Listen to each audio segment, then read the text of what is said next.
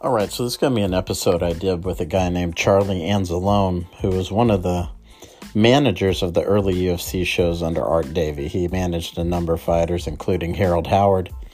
And the reason I came across him is because I remember when Royce Gracie threw in the towel against Harold Howard, they turned the camera on this guy who was wearing like a red suit. He had the suit top up, he had no shirt on underneath. He had a real hairy chest and, uh, you know, kind of like a chains and everything. Kind of looked like kind of like that Guido look. And I always wondered who that guy was but I never really got around to finding out. And then one day I was interviewing uh, Sean Doherty, who competed in UFC 1, and I'll put that interview up here. Um, but he mentioned a guy named Charlie Anzalone that was managing him. And I kind of thought that might, you know, I'd look him up because I thought that might be him. And lo and behold, it was. And I was able to get a hold of him through social media and uh, do this interview. So, a uh, very interesting interview. A lot of uh, early UFC stuff in this interview, MMA history and I think you guys are going to really enjoy it. So check it out. This is Charlie Anzalone, early manager in the UFC. All right, so I'm back. I'll be going live with Charlie Anzalone. We're going to talk about early UFC stuff. So I'm really fired up to do this interview because he's going to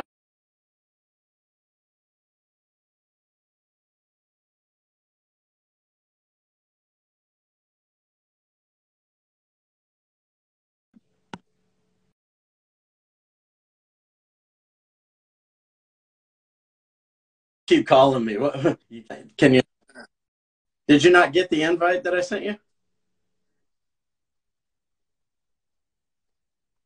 Okay, hold on. What I'll do is I'm going to send send you where the interview is through the, through the message, and then you'll get it. Okay. Give me one moment.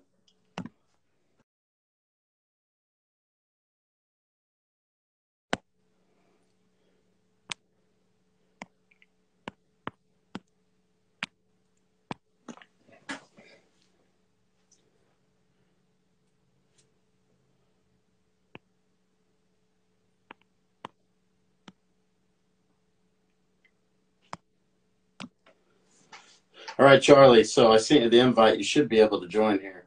And just how's that? Yeah, just turn your camera around. Right now, I see your kitchen or something. Uh, yeah, I got a. Uh, turn it where it's facing you. Okay, there, there we go. go. Yeah. All right, great. okay, so I'm here with Charlie Anzalone. I'm really kind of really interested to do this interview because I've talked to all kinds of people from back in the day, but I've never seen you talk or really. So for people that are watching this that may not be familiar with you, maybe you could introduce yourself a little bit. Um, I was involved in UFC one. I was a manager, and I booked uh, Kevin Rosier in UFC one. A little background on that: I hadn't seen Kevin in years. We used to work at a nightclub together, and he um, became a five, six time world and North American ISK, WK, full contact kickboxing champion. And I knew him when he was like 18, 19 years old, working at a club. He goes, Well, I'm gonna, I want to take martial arts and I want to be a world champion kickboxer. Yeah, okay, Kevin. Well, sure enough, he did. And I hadn't seen him in a few years. And uh, he was like a 230 pound tiger boy as a full contact heavyweight kickboxer. No leg kicks, you know, just above the waist. And I was DJing at the time, which I did for many years, and I get a knock on my sound booth door. I open up the door. There's a 300 pound Kevin Rosier with a big grin on his face. And I go, Well, where the hell you been? He goes, I want you to manage me. There's this new event. It's crazy. There's no rules. You can get killed. I go, Are you fucking nuts? So he gives me guy's phone number. I call the phone number. I answer the phone. I said, uh, His name was Art Davie because I have a new event. Um, I co-created an event. We're going to call it the Ultimate Fighting Championship, where it's an eight-man elimination tournament. You got to fight three times in one night to win under common rules, which were no rules. A good high, high gouge or bite. the only rules. And I started giving him my sales pitch. I got, I got a five-time world super heavyweight kickboxing champion. I didn't even finish my sales pitch, and he goes, "I'll take him." So that's how he got into UFC one. Now remember, a lot of guys turned it down. Benny the Jet Urquidez, Donna Dragon Wilson, Bart Vale, a lot of accomplished martial artists. They didn't want to do anything crazy like this, and uh, that's how we got into UFC one. And we beat Zane Frazier in the first round of eliminations, which was one of the most epic UFC fights where Kevin was holding out the top of the cage, stomping down on Zane Frazier's head. And uh, then, of course, we lost to Gerard in the second round. But, you know, we were, you know, you're supposed to get a break between the fights. Well, the fights didn't go that long. And they only lasted a few minutes sometimes. So we're in the dressing room. Kevin's got his hands in ice after pounding. You know, there were no gloves back then. And they go, well, Charlie, your guy's up. Guy's up. We just got done. We mean guy's up. So we had to go right back and fight Gerard Gordeau. And of course, Kevin never liked leg kicks. Gerard Gordeau was leg kicking him, leg kicking him. And then his, uh, um, uh, then he went down, covered up. Gerard's pounding him. And his wife said next, next to the cage, Stop the fight! They're killing my husband. I got the towel. I threw the towel, and you know, and uh, after that, uh, I used to get calls from guys. Art Davie and me became very good friends. We, we still are today, and he would only deal with managers. He didn't want to deal with fighters, so he would uh, uh all these all these guys sniffing incense in the woods. Oh, you know, grasshopper, you know, I'm a martial art. I'm Mr. Davie. I would like to test my skills. He goes, well, who's your manager?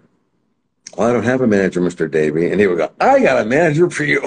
he gave all people my phone number. Who was this kook? You know, and um, I brought some interesting guys to the UFC. Joel Sutton, who was the alternate, ultimate alternate. He won his two alternate fights. And uh, in the uh, UFC in Casper, one of the guys got hurt, and of course, back then, an alternate went in in um, uh, into the main event. But his hands were so swollen up from beating this guy on the head, he he couldn't fight, and uh, uh, that's what I think Anthony Macias was put in as an alternate. UFC uh, three, the red jacket.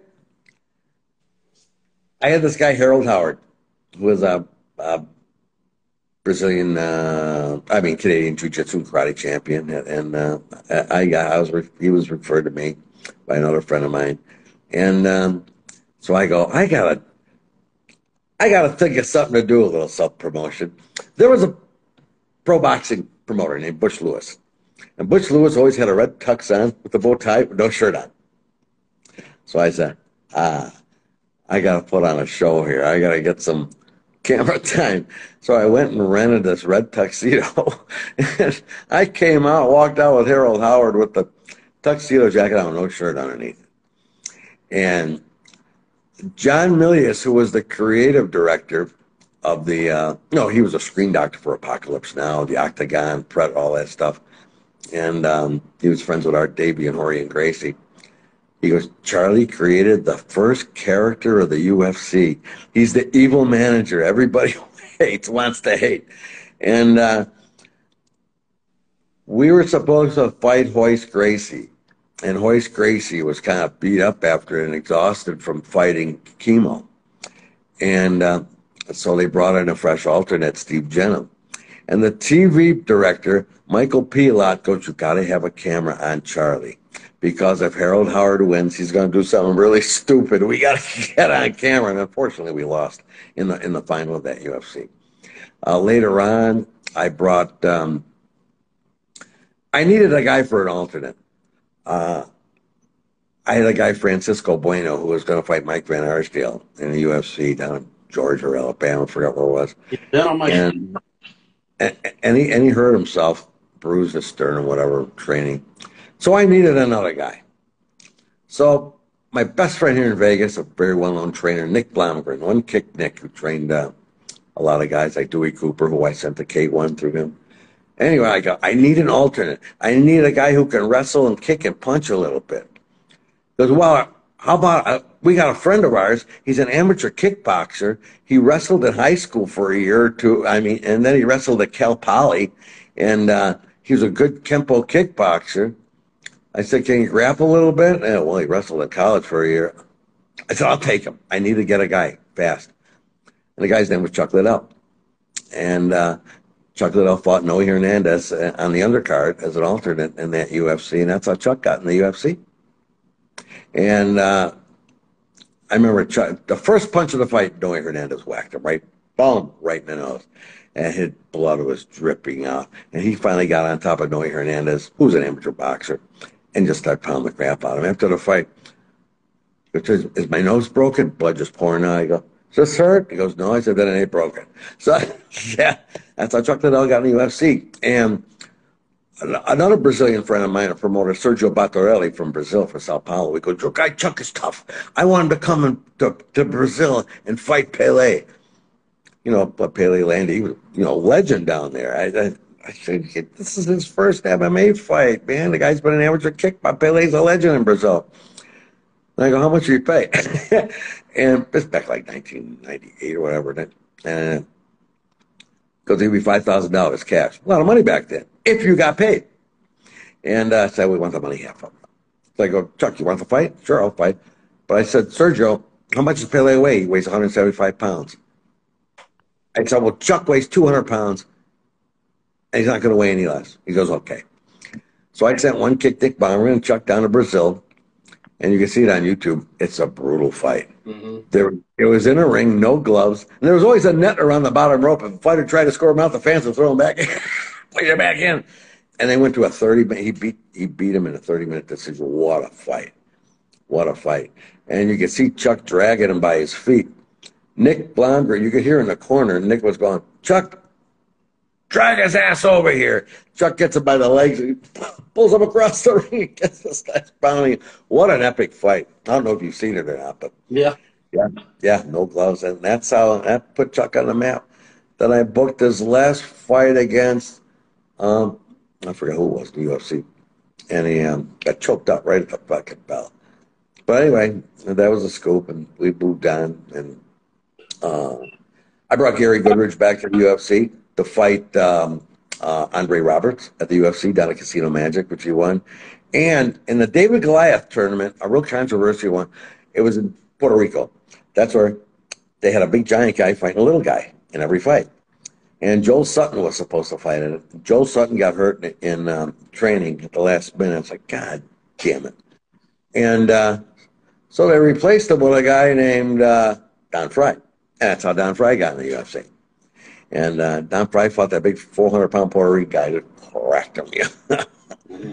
and um, yeah, um, I booked a lot of guys in, uh, excuse me, in Shooto in Japan. I booked John Lewis against Rumina Sato too. Um, and uh, I ring announced the Vale Tudos in, in Japan as a guest ring announcer. Um, uh, because I had announced a Vale Tudo event that Frederico Lapenda put on in his uh, World Vale Tudo Championship. We did. I remember that in Tokyo, we filmed two shows in one day in the searing heat in August, and we were sweating. I had to change my clothes twice. We were wringing wet in that arena, and they liked the way I ran. What they invited me to do the Vale Tudo uh, Japan. Uh, Shooto is the best organization run by Mr. Sakamoto, and um, I announced Enson Inoue Frank Shamrock fight and an Enson Inoue uh, Randy Couture fight. And uh, I would bring him to the ring in English, and Daiki, the regular announcer, would do it in Japanese once they got in the ring. And uh, uh, those are some good times. nothing better. I brought Dean, Din Thomas. I brought him to Shooto. And, um, oh my God, uh, I booked a, Thomas Denny. I brought him to Shooto. I booked Dewey Cooper in his first ever K1 fights in Japan. And uh, I think it was against Satake. And um, that's what got Dewey Cooper into K1, K1 USA here the, that we did at the uh, uh, Mirage and at the Bellagio. But uh, yeah, it was uh, it was a crazy time. Remember that Puerto Rican flight that, that they weren't going to allow it because the island of Puerto Rico, they had their own commission or whatever. said, no, you got to wear gloves. You can't have can't fight with no gloves on. So John McCarthy um, was there for a rules meeting there, and he told the guy, you know, you put a glove on, and he, you know, told the guy hit the table with a glove on. And then he had the guy hit the table with his bare hand. bang. I said, oh, wow, you know, I don't want to do that. He goes, well, see, you know, you do more damage with a glove than you do in a bare fist. Because you hit somebody once or twice, you can't hit him anymore with a bare fist. And uh, that's why they allowed the fight there. Um, uh, the big controversy, of course, was when we got thrown out of New York State. Um, the first UFC in Buffalo, I helped get approved because all my friends on the city council voted for it. And uh, oh, it was a great event. Because back then, the state didn't have any rules for mixed martial arts. You know, they, they did kickboxing and boxing and stuff like that. So they left it up to the municipalities to approve no holds barred fighting. And that's how I helped get it approved in New York. Second time we were going to do it in Niagara Falls, it was sold out in the dead of winter, Niagara Falls Convention Center, snowstorm and everything. And it was banned in the middle of the night because, you know, first of all, there was all kinds of negative publicity, of course. Uh, you know, the New York Times called it human cockfights on the front page of the paper. And another guy, John Perretti, was going to do a show in Brooklyn in an arena. And they told him, why don't you do it in like Westchester, out on Long Island or something?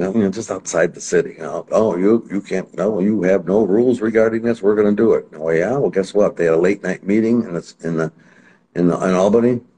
Bam, boom. So here we are with a sold out event. People from all over the world have came to Niagara Falls for this UFC. So they had a charter. We had to find a place to do it. We always had a backup event, and uh, I had the redneck promoter down in Dothan, Alabama. I thought, where the fuck is Dothan, Alabama? They chartered a 757 and another cargo plane to carry all the equipment, the fighters, the cage, and everything. And we had like, mind you, it was probably 10 degrees out, blowing snow in Niagara Falls. We had like 20, 25 seats left over on this big 757 after all the camera crew, you know, the fighters and all that. So we said, so UFC said, uh, well, we have some empty seats, and you people have come a long way. First come, first serve. To get to the airport, are going to come to Dothan, Alabama with us. These people were out in the fucking snow, waving people down with money in their hand. Take us to the airport. Take us to the airport. We got to get to the airport. So we took some fans with us. In the meantime, I think if I remember, the cargo plane carried some of the equipment broke down. They had to get another cargo plane, load up the octa, all the, I mean, it was crazy. We landed in Birmingham, Alabama in the middle of the night and took like a three hour bus ride to Dothan, Alabama. And the redneck promoter had every little mom and pop hotel all ready. We had all the rooms. We put like five people, six people to a room, sleeping on the floor. So just, you know, because we had to do the show that night. And uh, so they were they had advertised on a rock station that UFC got thrown out of New York State. It's coming here to Dothan, Alabama, and the tickets are free. They had to put some people in the arena. You know, five hours later. so people went to the arena, and the place was packed. I got a little 6,000 seat arena, 5,000 seat arena. And they were still plugging in fucking white plugs and camera stuff. And at 9 o'clock, live from Dothan, Alabama. It's the Ultimate Fighting Championship. And the whole crowd, you can hear them cheering, New York sucks! New York sucks! on pay per view. And I had a guy named Nick Sanzo in that event. We went to the semifinal. So they told us take all your bags, everything from the hotel room. Oh, the hotel room was only good for us to crash for a few hours to the arena. Because after that, we got another charter plane that we're going to take back to Niagara Falls. So the event coordinator, uh, I think it was Kathy Kidd or um, somebody else. Uh, and they go, try how many people are with you? I said, well, there's three of us. My friend here, this guy was the editor of Black Belt magazine in Spain. I go, Charlie, we can only take you with three guys. We can only take the team members that came down. I go, what do you mean? The plane we got going back is smaller than the plane we came down on. so all the fans that came down with us, all that, we're all ready to take the bus to the airport. They made an announcement. Unfortunately, we thank you for coming down. We're so glad you supported us, but we can't take you back to Niagara Falls. We got no more seats on the airplane. so they drove us to the airport, and it's a 727, which is smaller than 757 we flew down. And it was pouring rain. And it's a little military base. It didn't have real long runways. Was an old base, mostly a helicopter base. So we get on this airplane, and I worked for the airlines at the time. I was a crew chief. I used to load air, do the weight and balance and stuff. A blinding, blinding rainstorm. And we're rolling down the runway, and I'm looking outside. You know, the thousand foot markers next to the runway is like 5,000, four, three, two, one. I go, oh my God. And the plane rotated at the end of the runway. And uh, we made it back to Niagara Falls. All the poor bastards that came down with us had to find a way back to Niagara Falls, I'm both at Alabama in the winter, middle of winter. And that was uh, the true story about that event. hey, tell me about Harold Howard, you know, because this is something I really wanted to talk to you about. Like, tell me when you first meet him or first talk to him. A friend of mine who actually taught Kevin Rosier karate, Bill Gallant. Bill Gallant had a well-known karate studio in uh, martial arts studio in um, in Buffalo. Talking one day, I gotta find a fighter for UFC three.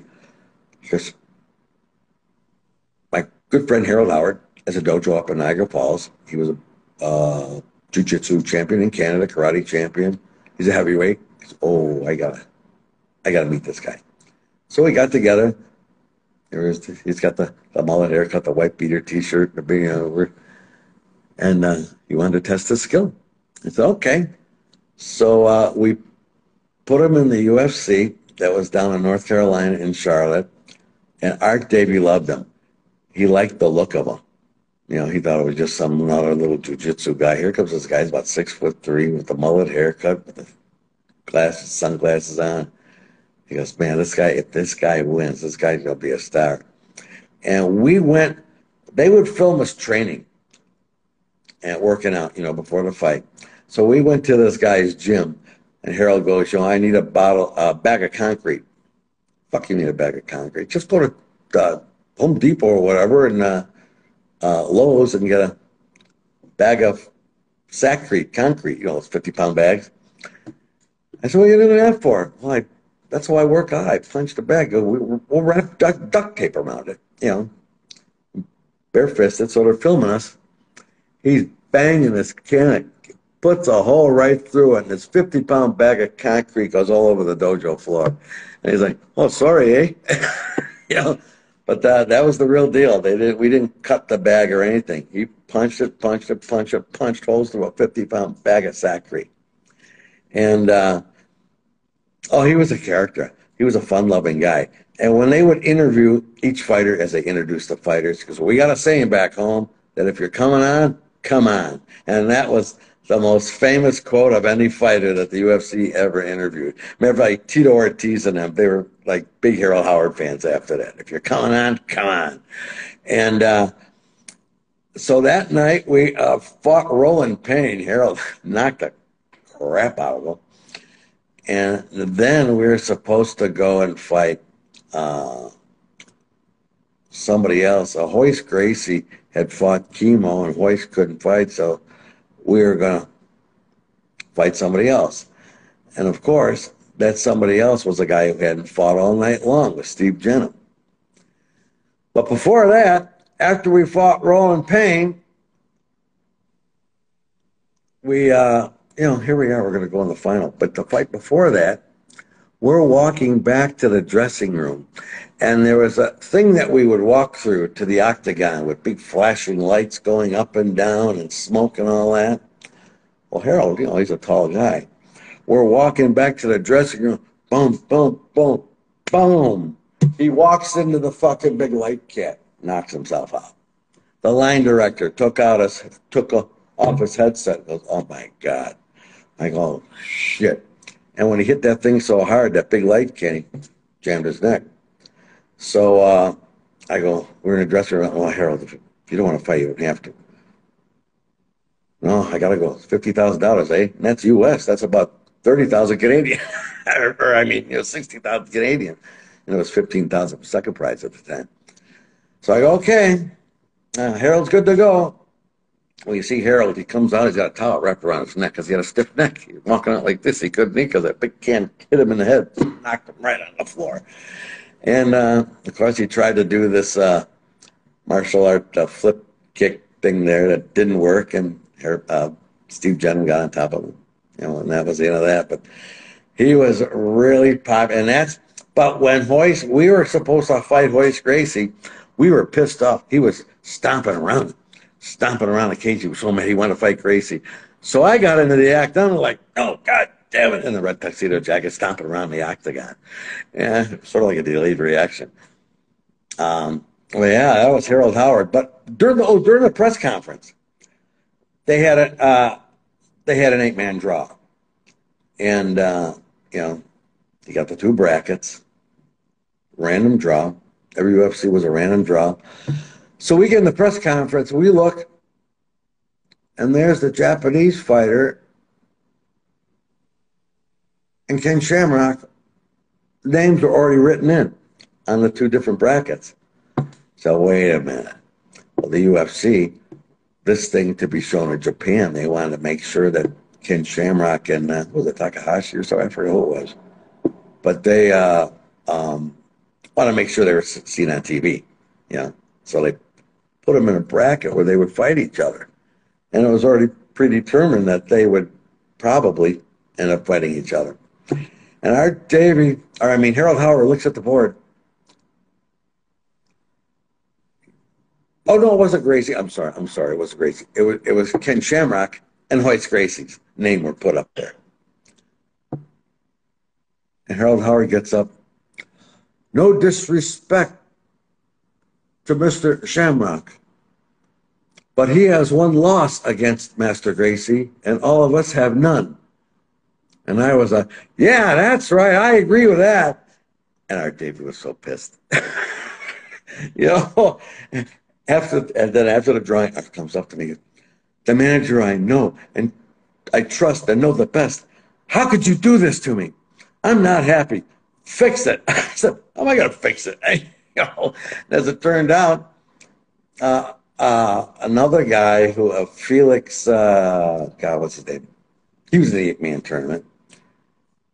And he fought Shamrock. And he was kneeing Shamrock in the leg, kneeing him in the clinch and this and that. Shamrock ended up beating him. So when Shamrock was supposed to come out and fight the next fight against us, which would have been the final, he pulled out. He didn't want to because Royce Gracie had pulled out. So he didn't want to fight in the event unless he could fight Gracie. So that's when we got put in as the alternate. Or, or that's when we moved up. Steve Jennum was put in because Ken Shamrock pulled out. Tell me about you're watching Royce. He's leaning against the octagon.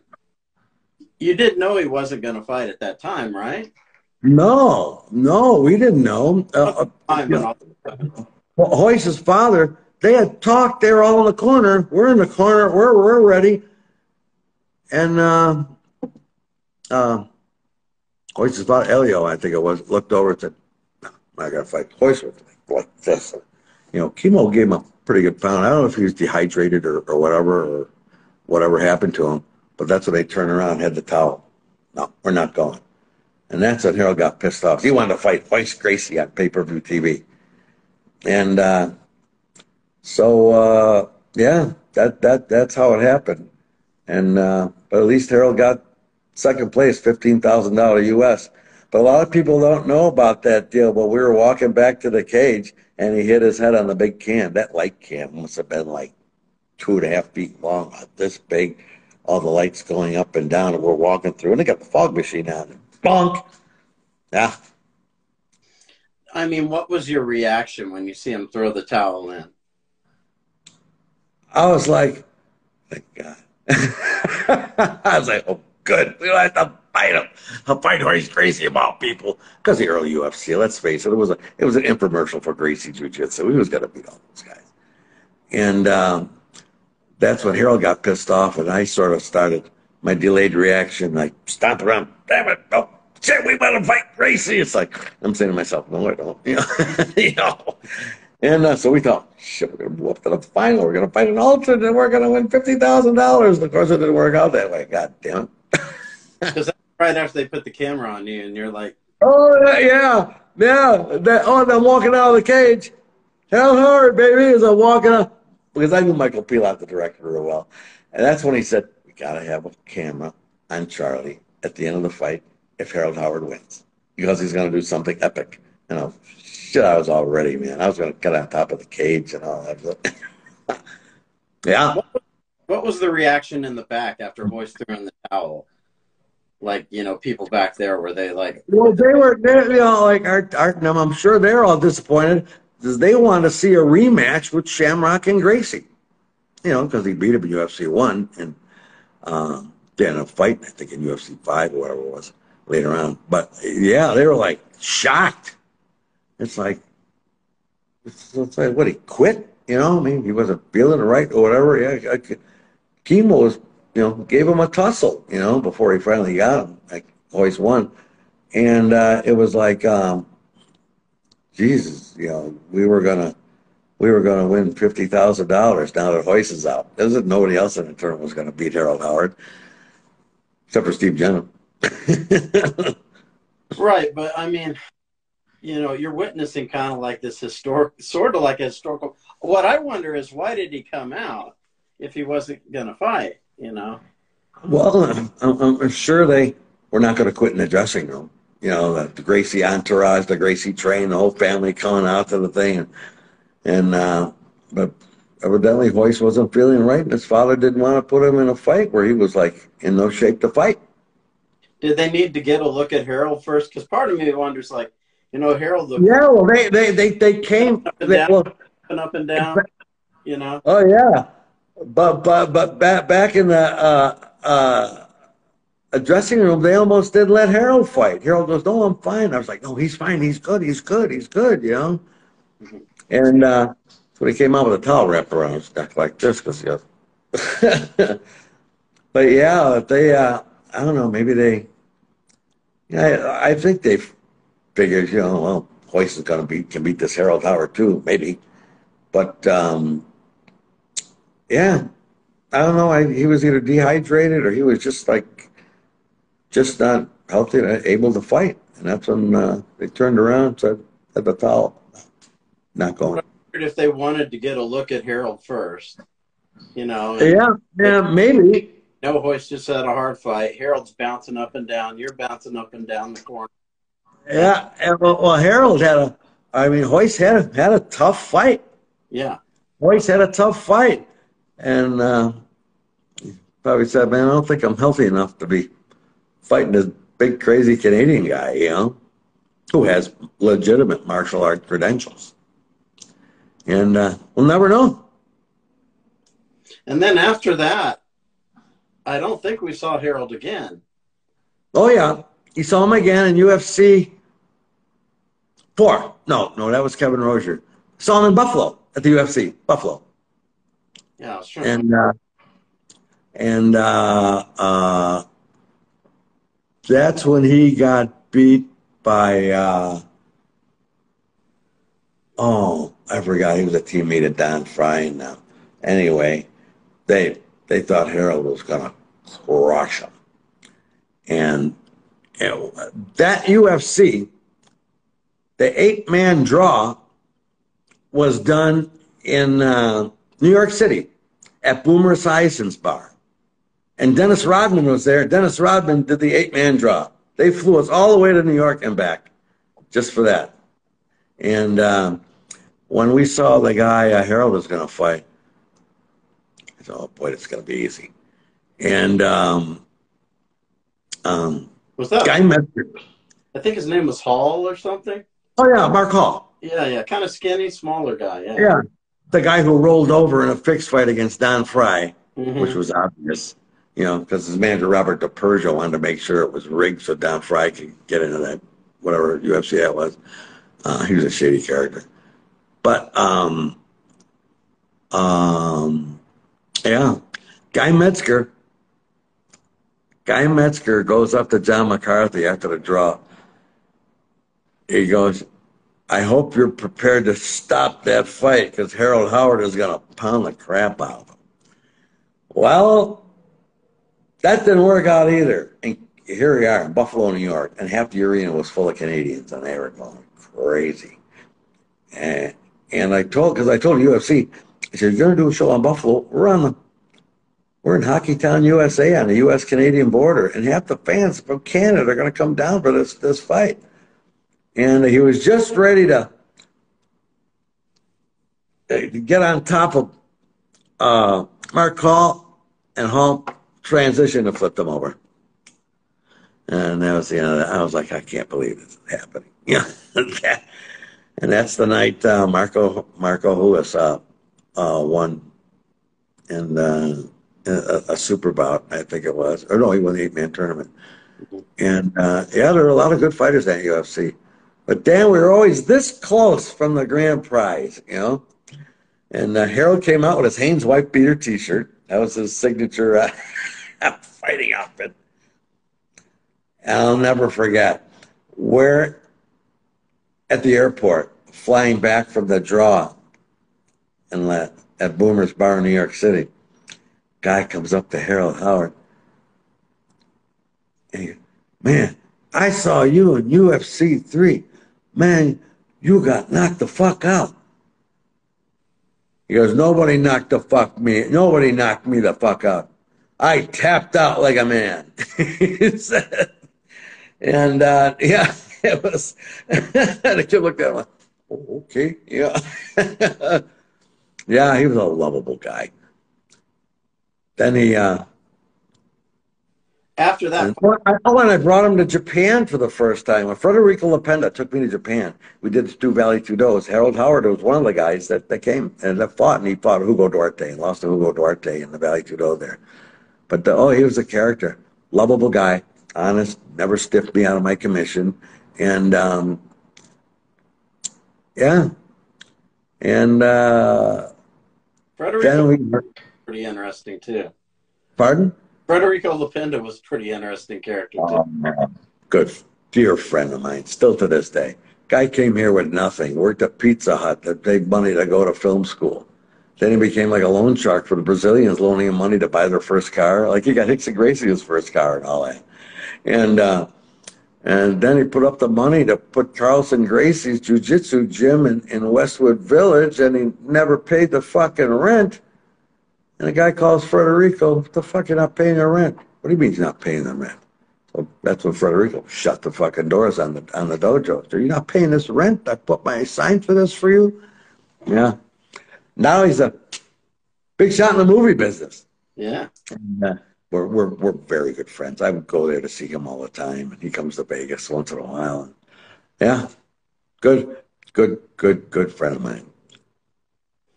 And now you're still like uh, involved with uh, some stuff out there at the UFC.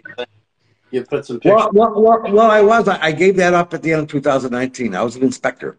We're the guys in the burgundy jackets. I have a thing for red jacket. Uh, the burgundy jackets, you know, we watch them do their hand wraps. We uh, sign off the wraps. They got to be done according to the rules. A certain amount of tape, a certain amount of gauze. We take them out to the ring. We're on camera. We're in in the in the octagon or in boxing in the ring between rounds to make sure they're not drinking anything illegal that wasn't approved or doing anything like that. And uh, I was one of the guys that was involved in Greasegate when uh, George St. Pierre was fighting B.J. Penn now here, here, here, here's here's uh, uh, uh, George St. Pierre's. Actually, I was watching ringside. I didn't work that particular fight. And there's Phil Nurse, the kickboxing trainer from the Jackson gym. He's like, "Got my of Vaseline." And can I put my Vaseline on? Yeah, that's fine. But then he's doing, then he's rubbing his back, rubbing his back. Oh, I was just doing these breathing exercises. And I told Keith Kizer, he's wrapping fucking uh, grease, the Vaseline on his back. Keith Kizer, the boxing commissioner, he walked up there, got the fucking jar of Vaseline, boom, threw it out the cage. Because we could see that. Me and another one of the inspectors were watching, Mike Ski. Did you see what he's doing? I said, yeah, I see what he's doing. Because BJ Penn would come back to the corner. Because he's greasing. Because, you know, BJ Penn would use like a rubber guard, you know. And his legs kept slipping down. You know, it's like.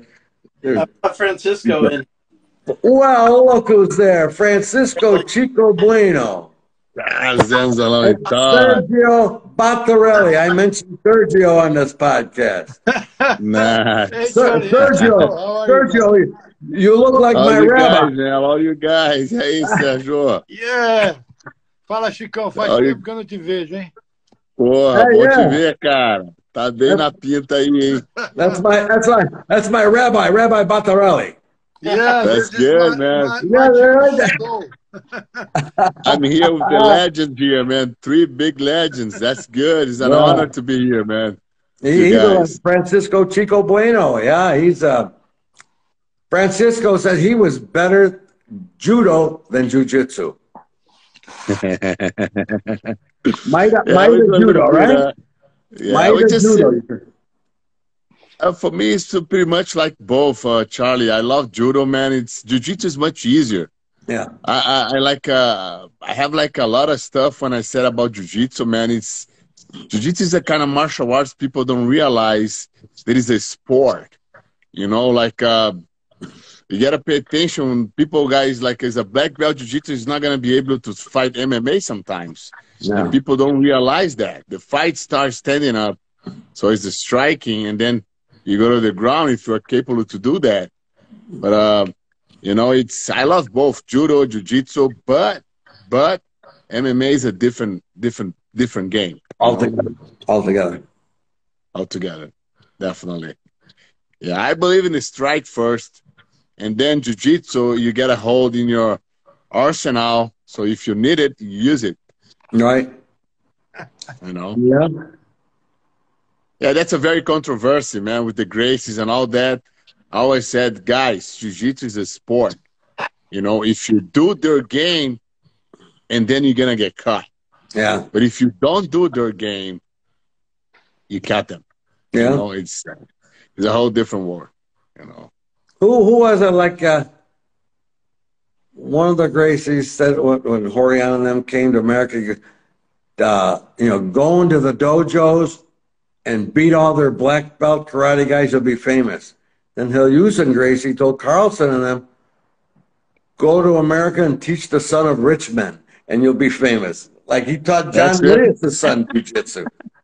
Yeah, Yeah. you know, it, it's better that way. Uh, the Gracies, they uh, one thing they did very well in their life is was the marketing. You know. Oh, the UFC, the. UFC, the UFC was a commercial for Gracie Jiu Jitsu.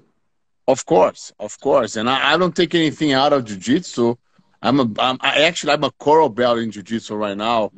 Um, I'm like seven degrees a coral belt, but we gotta understand the reality. People think is a big mistake. More in Brazil, oh, the guy is a black belt in jiu-jitsu doesn't mean shit. Because the nervous system of jiu-jitsu training day by day, when you hold the gi, you're not getting punched. Right? Yeah, yeah. You First punch, the, the black belt becomes brown belt. Second punch becomes third purple belt. the, the third punch is a blue belt, and then right, you know, it's it's no more game. You know, so uh, you, you gotta be you gotta be like you know you gotta be real. You know, you you gotta do everything, man. If you don't if you don't know how to box, if you don't know how to kick, you know, i- i- you're in trouble. And Sergio Sergio's done very well in the boxing business. You're welcome. Yeah, thanks to you, Charlie. You introduced me to Brad Goodman in Vegas, like what, 10 years ago, 12 years ago? Yeah, yeah. Top ranked matchmaker. Since, Oh, that's nice. since then, I represent Top Rank in Brazil. Yeah. Nice. That's good. That's You've good to know, good. man. I'm, ha- I'm happy for you. I saw that. Thank you. And I, I met you in Japan, like what, 20 years ago, more than that? You were the referee Yeah, that's it. in, in Frederico. He was a referee in Frederico Lapenda's Vale Tudo and, the BNK Hall in Japan. Yeah, yeah. I didn't know that. I, I was the Really? announcer. I was the ring announcer, and he was the referee. That's when Harold Howard fought Hugo Duarte. That's it. Wow, man, that's that's great. That's We- great. we- great we- to know, man. We, we filmed we filmed two shows that day, and it was so hot. Remember, we had to change our clothes. We were all sweaty. It was so hot. Yeah, yeah. Was my first time in Japan. Then Well, I mine went, too. Mine, mine too. then I went to Japan every month. Yeah. Yeah. Yeah, Japan, man. Good memories in that place. Beautiful. Good. I, I'm here. In, I'm here in the middle of nowhere, man. I have no idea where I am right now. I'm in Iowa. Iowa. You know what? I, I love the place, man. It's like very like naive people, pure people. You know, yeah. it's been great so far, man. We uh, we have the champ here. He's fighting on on Saturday. You got. Yeah, he, yeah, he looks like he's training. I gotta put some pounds on him, man. We're fighting two divisions up Yeah, So, why, uh, why, why did you take a fight two divisions up? because no one's fight him. Um, Todd was uh, was the one that went after everyone in America to fight this kid. No one else Yeah. fight him. The promoter of this show says he put a word and a good money. He he he handed up like six thousand dollars to fight him here in Iowa. It's a big chunk of money for here, you know. And uh, no one wants to fight him. And then I we fighting a guy uh, two divisions up. I'm As going cookies, pizza, as- burgers. As, as long as you get paid. There you go. You know, yeah, it's you know, we not worry about that. We're fighting for the belt. You know, Sir, Todd, Sir, uh, Bot- Batarelli, he paid when I, you know, it's it's Sergio Batarelli. He is the promoter who came up to me uh, to get Chuck Liddell to fight Pele in Brazil. Sir, uh, he was the promoter. Yeah. oh yeah. man, And- Batarelli is a legend, man. He was uh, he started the whole game. You know, The day of He's, before uh, the fight. I pay every And, and Ke- Ke- Kevin It's Rosier, Kevin Rosier was going to fight Sergio Batarelli in Brazil for the what, FFKA championship. yeah. And Kevin, did, Kevin didn't have a passport, a, a current passport. And by the way, Batarelli was the one man alive that submit me. He he passed me out with choke. You guys know that? no, Yeah. No, Remember no, that, you- Sergio? you let him, you let you let my rabbi choke you out. No, man. I was I was I not I knocked Jason God say uh, uh down. I knocked him down in the fight. Barrelli was the referee, and I didn't stop punching the guy. And Barrelli come behind my neck, choke me out. I was passing out and start the fight again. That's a good one, man.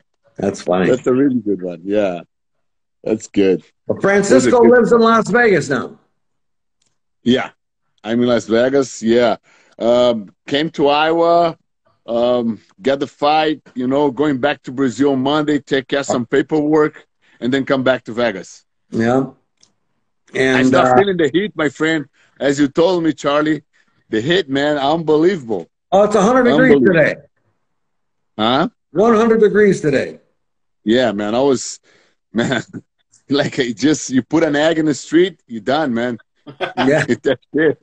You got the lunch. Unbelievable.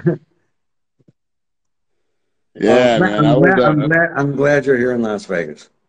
Finally. Yeah, man. I'm glad too. We gotta get we gotta hooked up more. Like I love that coffee you thought like you went to Oh, that meeting to see you. Yeah, Founders Coffee. They got good coffee there.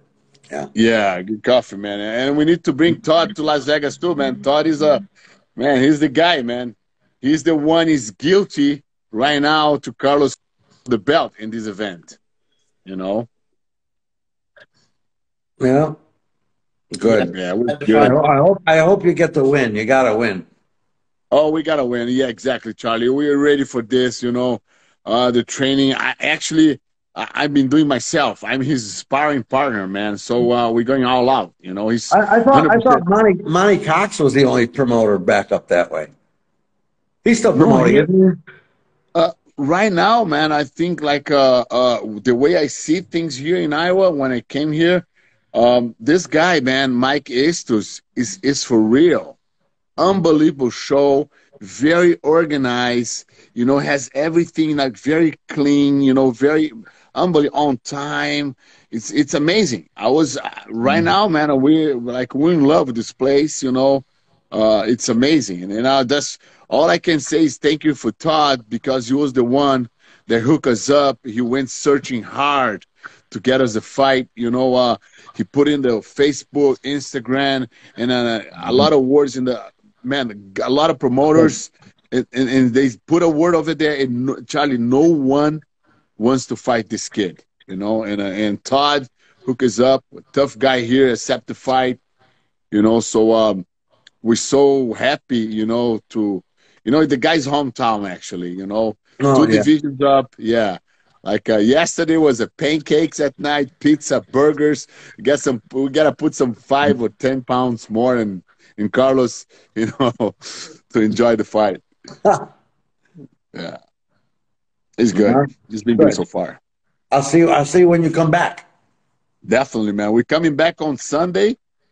Maybe get some coffee, and then Monday Yeah. I'm gonna I'm going to drive to to LA, and um, because my our flight is uh, at night, so it's kind of well, it's good. We spent like a two weeks in Brazil, taking care of things. Carlos gonna be able to to to see his family, you know. Um, so it's it's been great, man. It's been great so far, you know. Um, Francisco Francisco Bueno is Mr. Vegas now. Now he's got the Corvette convertible now, the brand new Corvette. That's good. I'm happy. I have a I have my wife in in Vegas. I have my family. I have my son. You know, I have Carlos there. We're training. We know we're just living a good life and, and and do the best as we can. You know, um, and get ready because Carlos, man, we're going to the top of the world. You know, I'm sure we got the W this Saturday, and after that, man, um, great things coming up.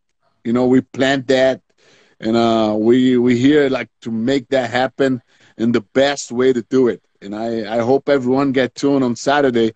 It's on pay per view worldwide. So uh, we're gonna get the belt. We bring to Las Vegas and then we get to Brazil. Good. Super. Yeah, it's great, man. But we had some, it was fun in the old times of MMA. Oh, I remember Charlie. Oh, You're the remember, I, that I booked booked, me to remember I booked, I booked, uh, who's the guy? Marco? I sent the Shooto. Remember he was Yeah, the Marco, man. Yeah, you, you sent Marco, you sent another fighter, uh, uh, another student that I got. Two, that your guys, I sent them the Shooto, and we had to get him a passport or a visa. And so we went to uh, the professor. Remember? I remember name? that was amazing. Oh, he went we and uh, used his, used his political connections to get their passport and their visas. That's true. That's right. Because Japan wouldn't give the Joe- visa Joe- in the United Joe- States for him. João Alberto Barreto. That's nice. You're right. Yeah, the professor. He was a referee in the first UFC. Wow, man. That's Remember? we're talking about. Yeah, uh, we're talking Yeah. about the beginning of the He, war. he was man. like he, he's like he was like Gracie's right hand. Alberto Barreto, he was like Gracie's right hand man. You know, Yeah. very, very Yeah. powerful guy down in Brazil too. He had a lot of political connections, business connections. Yeah, Totally. Yeah. He- He's still around, man. You know, they're still around. Those Yeah. guys are, you know, it's it's amazing. I guess maybe he's 90 years old, something like Oh, that. you yeah, know? yeah. He's a he's a grandmaster, man. He's old school. He's one of the pioneers. Yeah. So I, I'm so happy, man, to be here. You know, it's a different experience. Uh, we like as I said, we in Iowa, in the middle of nowhere, just corns and cows and pigs and fighters. You know, so Well, at least at least you, uh, at least you can eat good. That's right. And uh, and not only that, I was very surprised. They took us yesterday to train at the gym. Man, it was an amazing atmosphere. I, I trained, uh, Carlos trained. Uh, man, uh, the guys was awesome over there. Very, very educated, very kind. Uh, people was amazing here. So uh, I can't wait to get Saturday, man. Today I'm gonna I'm gonna teach a seminar here. You know, in in, in, in Iowa. It's uh, everyone is very excited, and the guy prepared like a a Japanese buffet after the seminar. You know, like yeah, it's amazing, man. You just you know. You know, some of the best wrestlers in the world came out of Iowa State and University of Iowa. You know, Rico Chiapparelli from the Raw Yeah. team. You know, he wrestled at Iowa. Great. Uh, yeah, you, you said that All the the right great thing. wrestlers, collegiate Olympic wrestlers. Yeah, Like the the Danny wrestlers Cor- here is I was- amazing. I was talking to Danny Cormier about that because I was the event coordinator and I trained the officials in Australia before the UFC went there years back. And uh, he was the XFC champion in Brazil, uh, Australia before he ever came here. So we're in Australia, we're talking. I said, yeah, Danny, I said, yeah, man, you know, you were a collegiate champion. I said, boy, Iowa sure has great wrestling, don't they? You go, well, let me just set you straight. Oklahoma, we have more NCAA champions than Iowa did. you know? But overall, no. Overall, Iowa is the first state. Overall, is yeah. so it's far. You know, Iowa is the best wrestling in the world. You they, know, and, and this have, guy was fighting. That college wrestling, wrestling in Iowa packs. Uh, yeah, packs arena. Oh, same in they re- you know, like I went to watch Penn State and Oklahoma State two years ago um, at the basketball arena on yeah. It was full. Oh yeah, amazing. Yeah, it's a it's a big thing here, man. Yeah, big thing. Football and and also, man, I was uh I'm very excited because uh we're finding a a guy. He's pretty much well rounded in everything. Um, he's a he's a bigger guy. He's a wrestler. He's a jiu-jitsu guy. He's a striker. He's been fighting. He fought LFA three times. You know, he he, he knocked the guy out. Uh, he knocked the guy down actually. The go he's, he's the UFC. So um, we had a, our hand is full for Saturday. You know, it's, it's very exciting. He's Carlos is like it's an incredible test for him. Now he's, he's, he's top of the game, so we can't wait. We can't wait, man. We're here. It's gonna be beautiful, and the venue, like the Mason Arena, man, it's beautiful. Like the octagon, the setup, very professional, very high end, everything. You know, it's just amazing. You know, they had amazing. you radio, right? Huh? They had you guys on the radio the other day. Oh yeah, we were on the radio the other day, man. Like the best radio of hip hop in in Las Vegas. So it was good, man. It was a big show. It was beautiful. You know, they're all excited about Carlos. You know, they know their capability. You know, so uh, it's we're putting together. You know, we're putting right. together. So I can't wait. So you guys get to man. I uh, I think I, I, I sent you the, the, the, the link, right, uh, Todd, for the fight? Yeah, I'll send it to you, Charlie. Huh? Yeah. I'll send it to Charlie, too. Oh, yeah, good. yeah, I want, so I can see it. Yeah, that'll, that'll be good. If I am, by the way, the card. that's Saturday, right? Yeah. yeah, Saturday. Saturday, the 21st now. And the card is it's it's good, man. You know, good fighters, good quality fighters. So um, yeah. We're gonna get some lunch right now. I gotta get some uh some pounds over now. So uh, the thing is he's happy, man. Always uh, a week before the fight, it's all sadness, you know, all like uh oh, starving, very skinny, weak. Oh, cutting, cutting weight, cutting weight is the worst. yeah, yeah. It's, I, used to, I used to watch fighters cut when De La Hoya fought Pacquiao, HBO asked me if I'd weigh the fighters. We do like the unofficial HBO weigh-in before the fight. Mm-hmm. And so I weighed Manny Pacquiao. He weighed whatever, like 135, 38, whatever it was. Then De La Hoya. De La Hoya looked fit, trim, and ripped. I put him on the scale.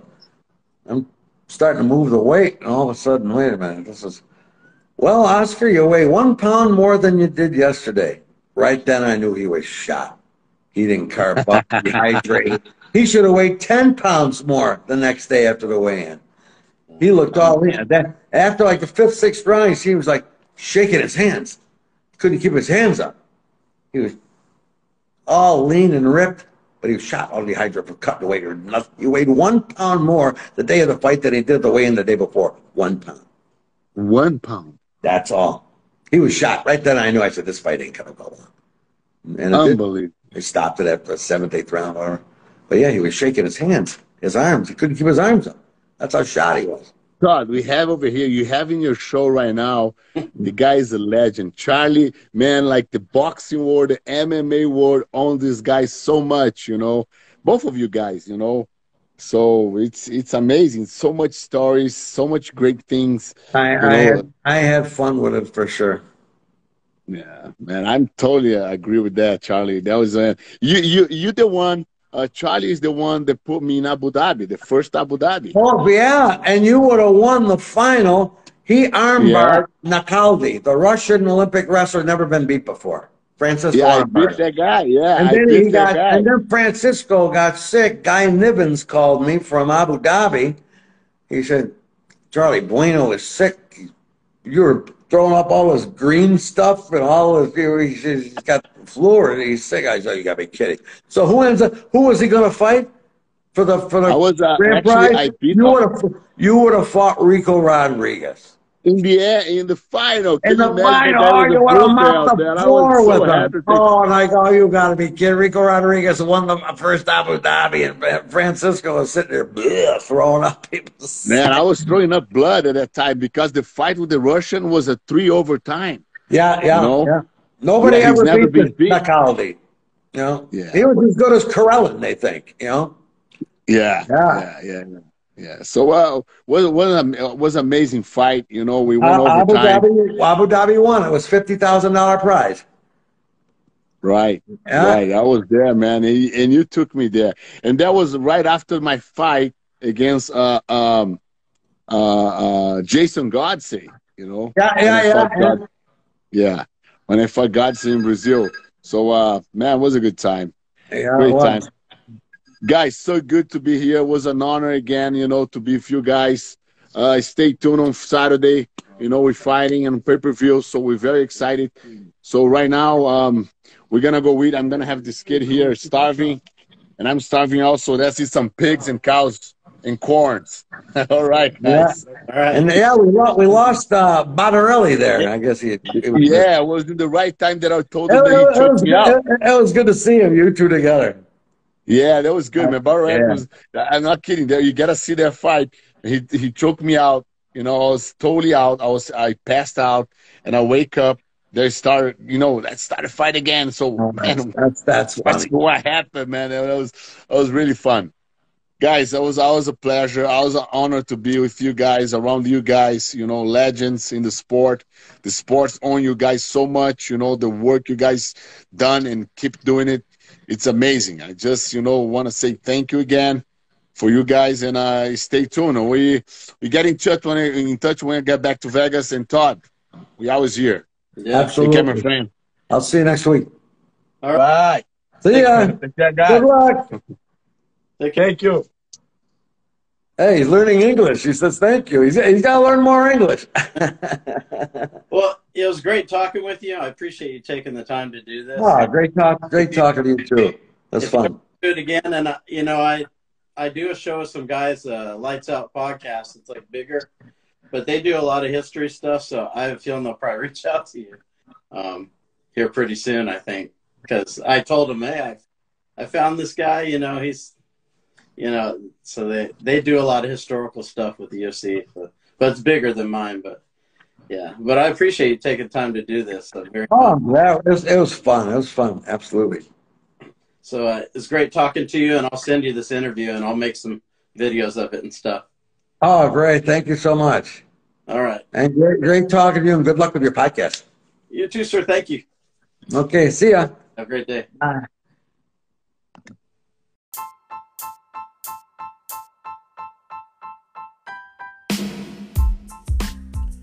All right, if, so if you enjoyed this episode with Charlie Anzalone or you wanted to find out more about Harold Howard, you can follow Charlie on uh, Instagram at DiscoDJ53. That's DiscoDJ53.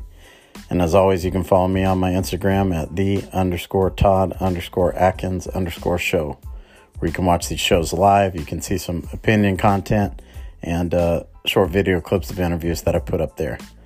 So as always, uh, please subscribe to my uh, different uh, platforms as well as my YouTube, Todd Todd Atkins Show, and uh, thank you for all the support. Take care.